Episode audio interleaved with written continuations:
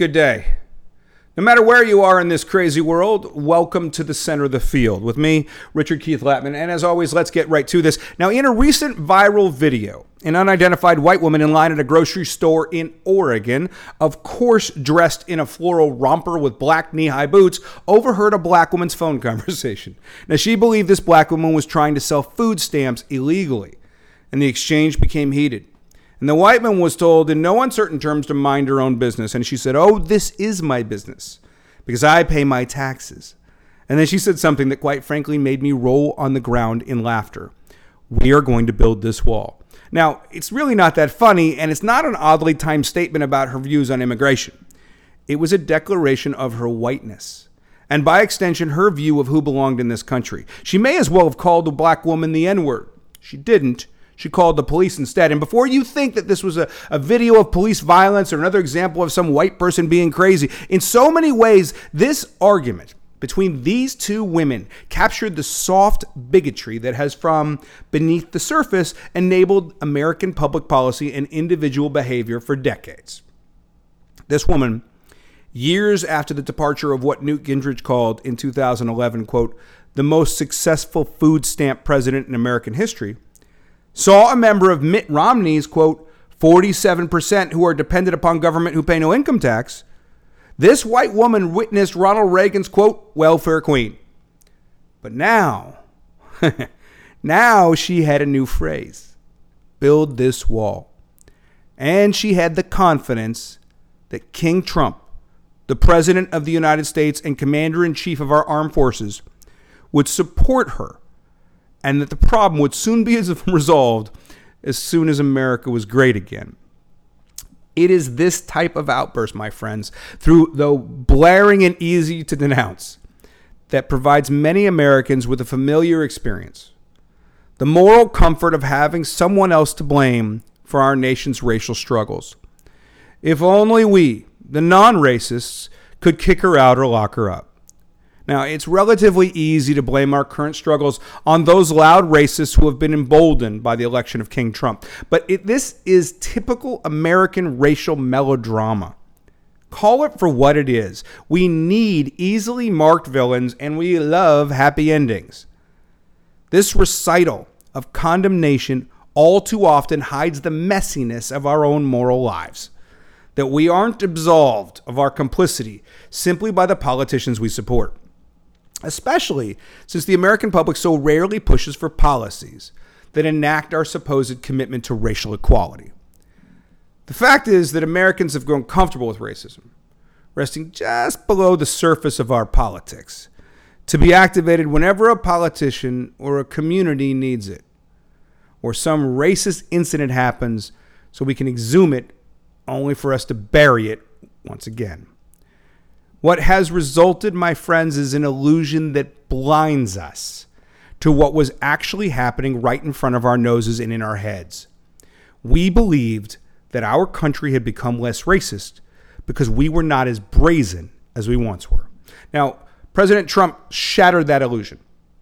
He rode race long the third rail of American politics straight to the White House and he challenged Obama's citizenship. He called Mexicans rapists and criminals. He proposed to ban all Muslims from entering the country. He insisted on the need for law and order. He argued that immigration was changing, and I repeat, changing the character of the United States and openly courted white, what he called nationalists, what I call supremacists.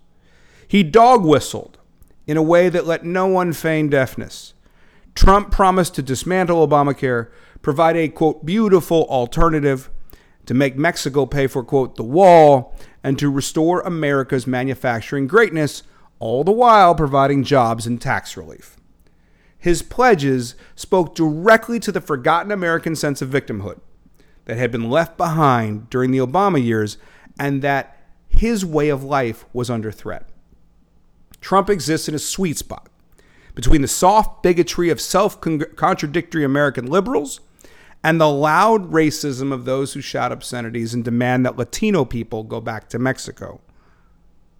All stuck in an economic system that can't reconcile the startling gap between the top 1% and those busting their butts to make ends meet. He sits right there, amid the mess and the false promises, and often with a smirk on his face. But King Trump, he's not some nefarious character. I mean, we've seen him before.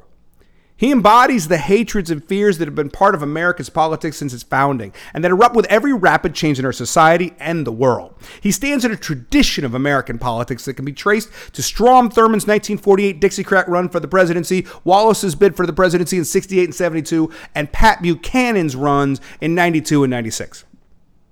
Each of these men could move a crowd with their homespun rhetoric and their willingness to speak the, quote, unvarnished truth with little regard to the consequences and each sought to give voice to a deeply felt sense of white victimhood as the nation grappled with significant social transformation, be it the end of the Jim Crow South or the volcano of the 60s revolution. Now, despite this, we heard over and over again from pundits and politicians, including Democrats, that racism couldn't explain the counties that voted for Donald Trump and Barack Obama, that more attention needed to be given to the dire circumstances of the poor working white men and women. That Trump's election was white, working class, often rural backlash. And what was needed was to focus on middle America.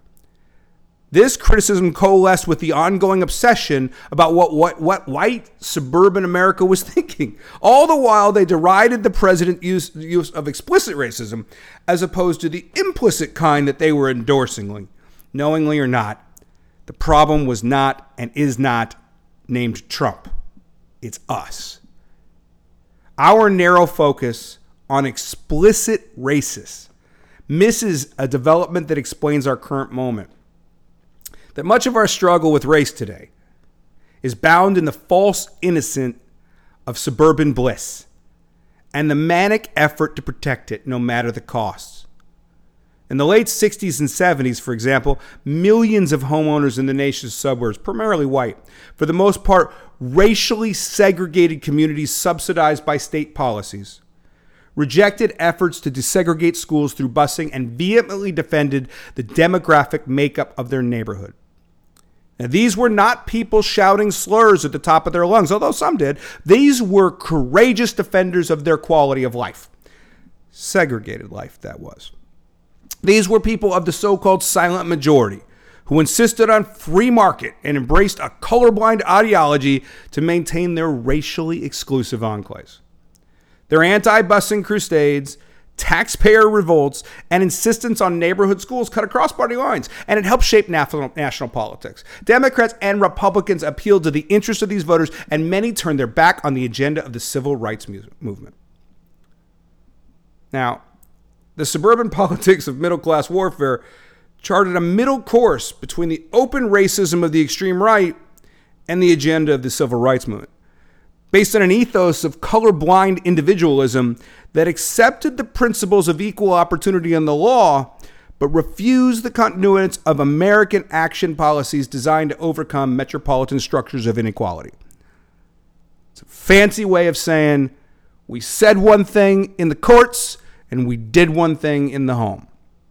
Suburban white America voiced its belief in racial equality, but relentlessly held on to the white class privilege and all of the policies and structures that made it possible. I mean, many social scientists would call this new racism or laissez faire racism, in which white Americans failed to adequately and actively address racial inequality. And in doing so, they maintained the status quo.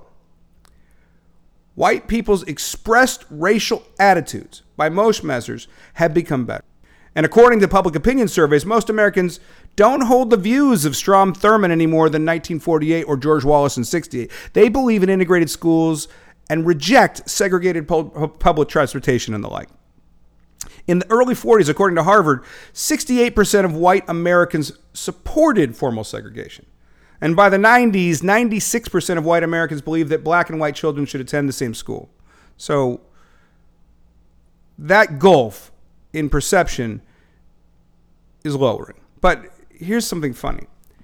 That's really not funny. In 2017, a study was held by the Public Religion Research Institute. And it said that 87% of black Americans say black people face a lot of discrimination today. And this is 2017. Only 49% of white Americans felt the same. That disconnect right there, that disconnect in our stated commitments and our practice is so great that we can't even agree what the problem is. This is the hazy middle ground of the silent majority. Now, that same study, amazingly, found that 43% of Republicans said there's a lot of discrimination against whites. And of those people, only 27% of those same Republicans said that there's a lot of discrimination against blacks. And that, unfortunately, makes sense. Since the mid 20th century, Republicans have made a living as the party of white grievance. Even as it puts forward the pro growth policies and ardently defends the benefits of small government, it says and it does different things. Now, what is less explored is those fancy Democrats, those liberal bastions of our society. The recognition of the volatility of race led many in the party, especially those who founded the Democratic Leadership Council in 85, to work hard to win back the white middle class voters by addressing their concerns. And ever since, Democratic strategists and politicians have been in hot pursuit of the so called Reagan Democrats and aim to speak, especially after Trump's election, to what they generally described as working class America. Code word, working class America. Here they rejected bad identity politics in favor of politics that did not alienate the working class. Code word.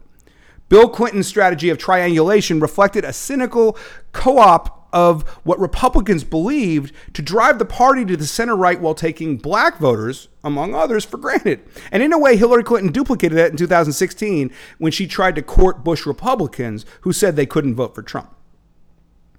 And meanwhile, as politicians courted the ideal suburban voter, racial inequality persisted and black partic- uh, political participation was distorted. It was just assumed that African Americans would support the Democrats.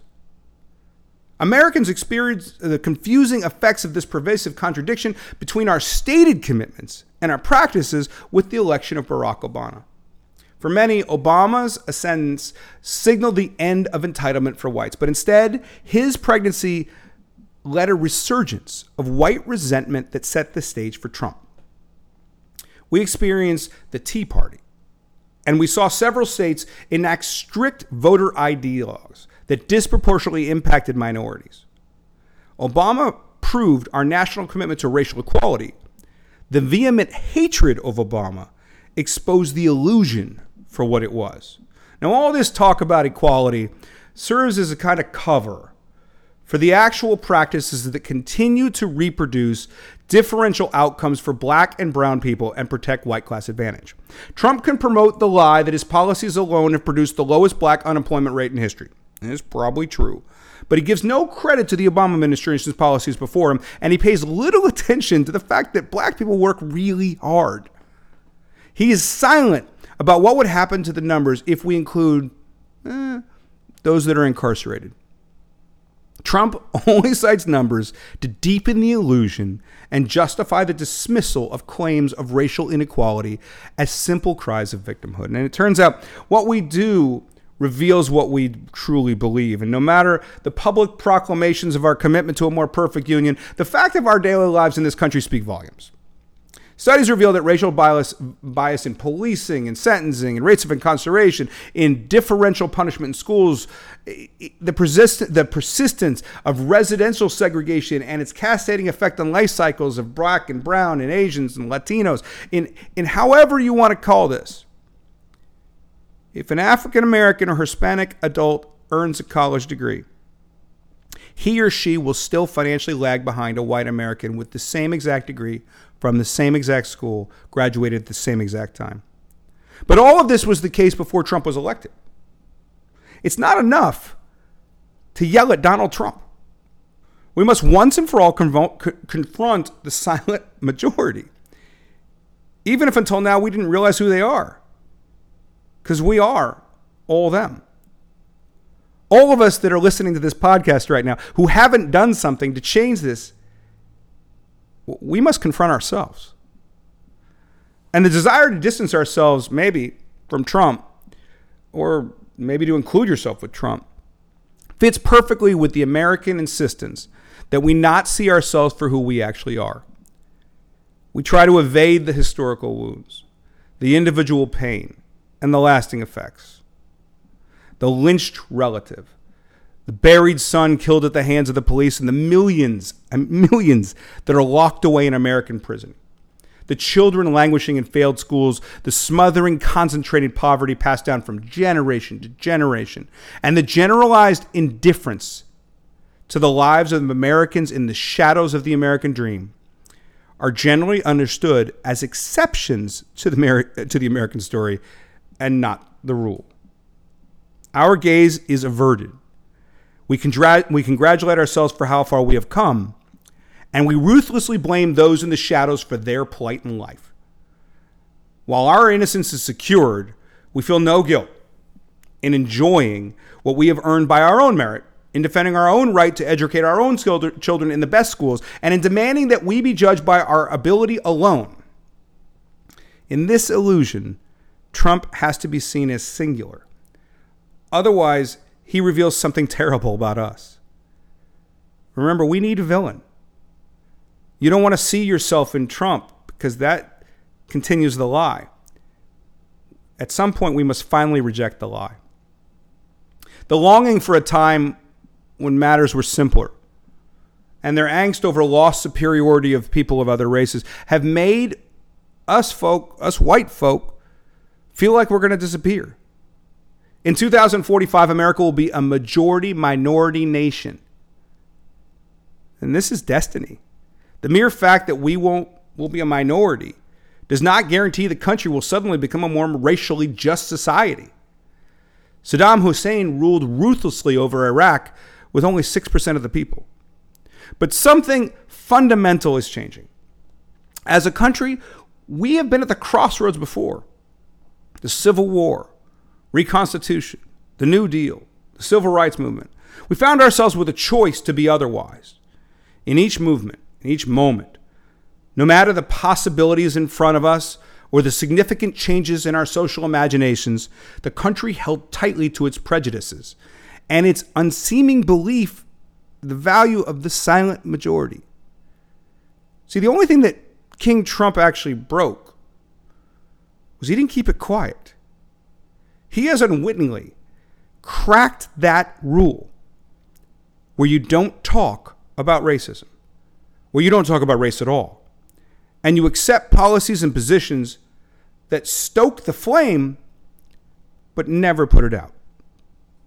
What has for so long been hidden or willfully ignored is now in the open. Americans are going to have to decide whether or not this is a country that will remain racist. I, I, I guess we've had to decide this for a long time, but it's time now to make that decision. We will have to avoid this trap of placing our burden of national sins on the shoulders of Donald Trump. It's simply not his fault. We have to address not just the nasty words, but also the policies and the practices. We need to look inward. I hate to say, Trump is us, or better, he's you. And by the irony of history, all African American, brown, and Latino minorities, their fate and their children's fate are bound with you. Now, can we clear this? Can we clear the space in our minds to debate states' rights, to argue about the necessity of a social safety net? Can we clear space in our mind to haggle about policing, prisons, or maybe the importance of public education without the undertow of race?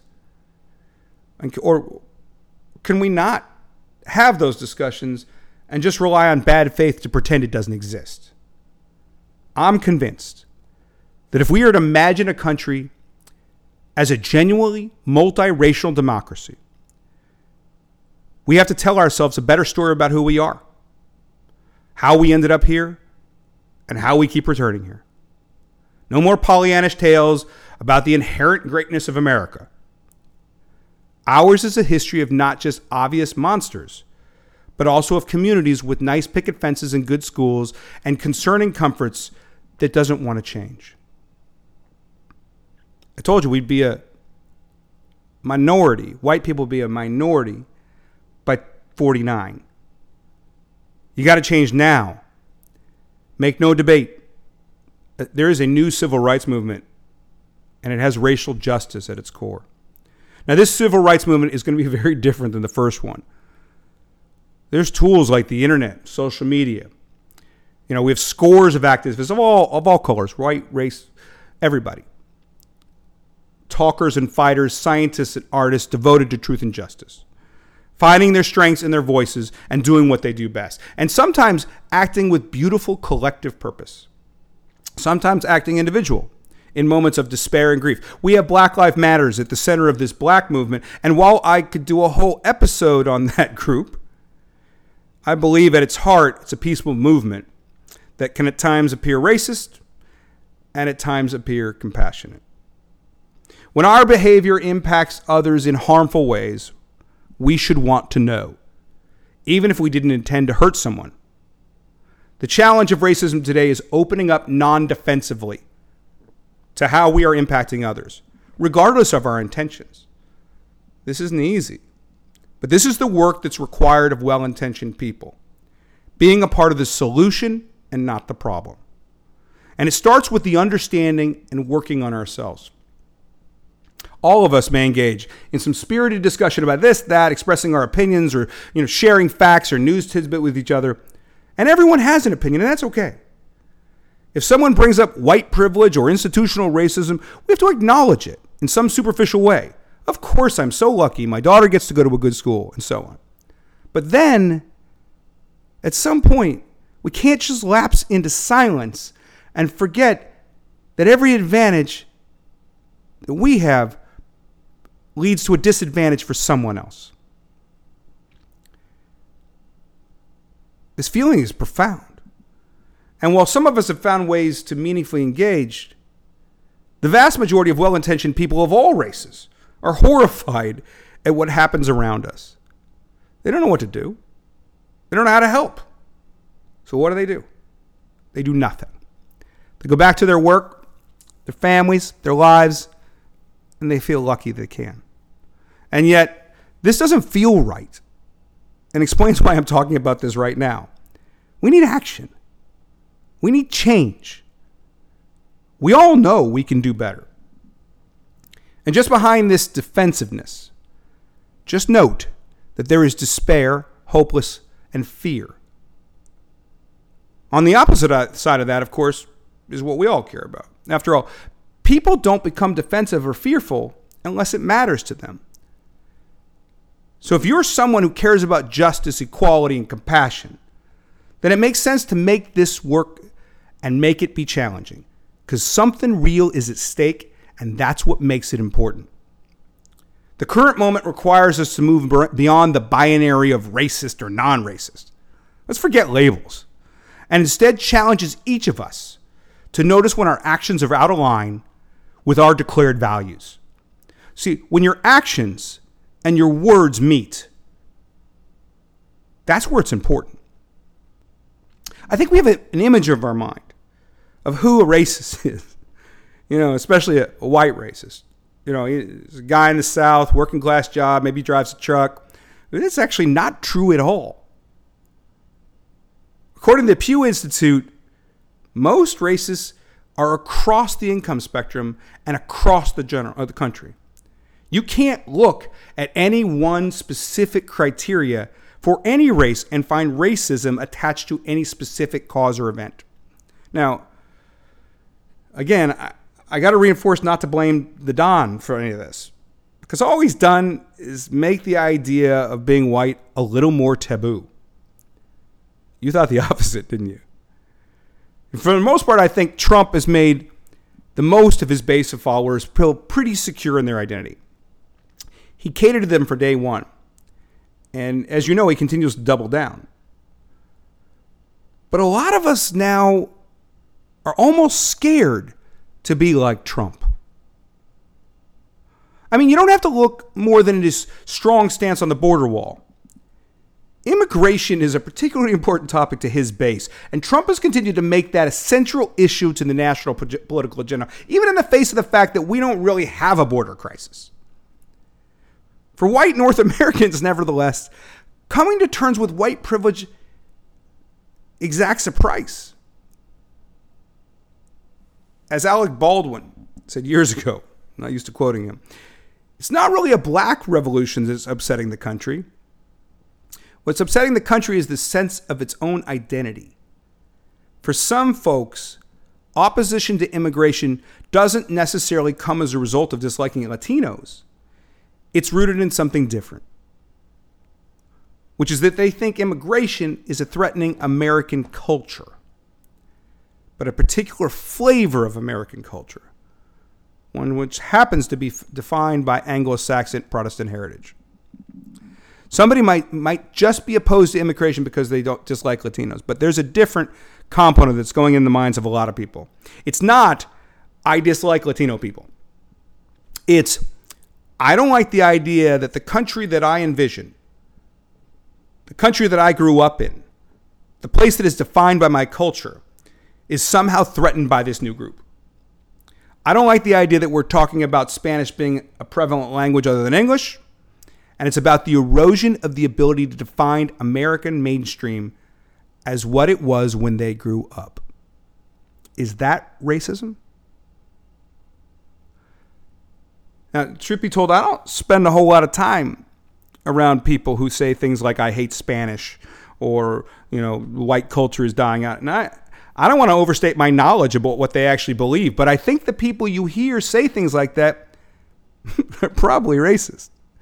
But there are a lot of people in the middle of the spectrum who don't to- hold particularly strong racial attitudes, but at the same time, they're not particularly comfortable with their country becoming more diverse. It's in part because they're worried about the status of their group, for sure, and the loss of privileges that they have. And if you think about racism, in part it's about structural inequality. Like if we go over to Europe, in England, there's a ton of resentment towards European immigrants from places like Poland and they're white. Now, perhaps they don't face as much bigotry as the immigrants from Pakistan or India, but there's a ton of discrimination against them. It's the same reason. Here in America, ethnicities don't matter as much in the white community as they used to. I mean, be honest. Most of us in the United States aren't really splitting hairs that much. And probably a lot of people don't realize that when many of their ancestors immigrated to the United States, they weren't considered white. When Italians originally landed here, they weren't considered white. There is this assumption now that people from Europe are white and always have been. And we know that's just not true. So there are, there are two forces at play in American political life. One is that you can race base, race bait and attract the racist. And the other is you can attract people who aren't necessarily racist, but are worried about their group. Sometimes I think the most insidious thing is the latter because the risk here is that people now think it's okay to talk about being proud to be in their racial group. And white people never did that before, and so they're they're now borrowing that strategy from people of color. It's actually a way of trying to maintain a racial hierarchy. It just sounds more palatable. Like all of a sudden, a white supremacist has become a white nationalist. When did that happen? It's strange, but it seems that our first black president may have made more impact on our current king. Whites who score really high in pride were less likely to vote for Obama in 2012. I don't think that's a secret. So white identity mattered politically at a national level before Trump ever entered the scene. And we all know that. Obama won because he was able to mobilize a coalition of people of color. He won because of all things that were happening in the country that were activating white voters, the company the, the country was becoming more racially diverse.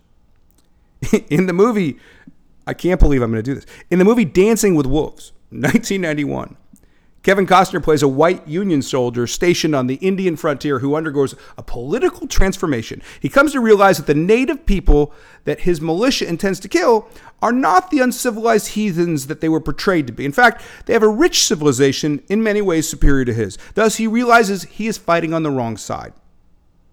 The remainder of the movie chronicles is struggling to figure out what this realization means to me. And I can't believe I quoted that. Now, Dancing with Wolves was very politically flawed, but nonetheless, it revealed the significance of this awakened consciousness by winning an Academy Award. I mean, Hollywood in 1991 was white as could be. And it gave an Academy Award to a movie that actually talked about racism in a way that white European culture wasn't superior. So, should we not be ready in 2019 to move beyond racial categories?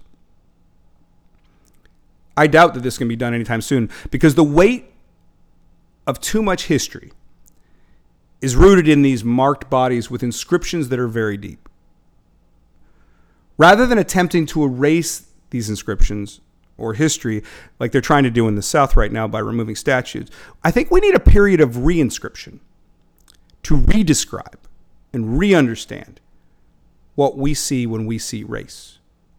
It's fine to be proud to be white in 2019. It's fine to be proud to be black or love your Latino heritage. It's just not acceptable when that pride negatively impacts anyone else. I love the Red Sox. But when I I would never ever think of punching a Yankees fan when we beat them year after year after year. And while that's simplistic, maybe that's how race conversations in this country need to start. We are all different and unique. We all bring special traits and abilities.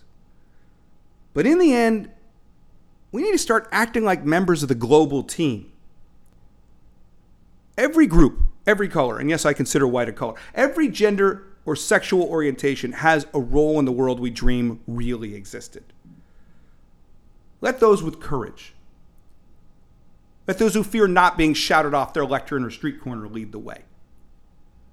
Because the promised land isn't paved by our differences, but by the permanent ledger of our individual human narrative. It's time for a change.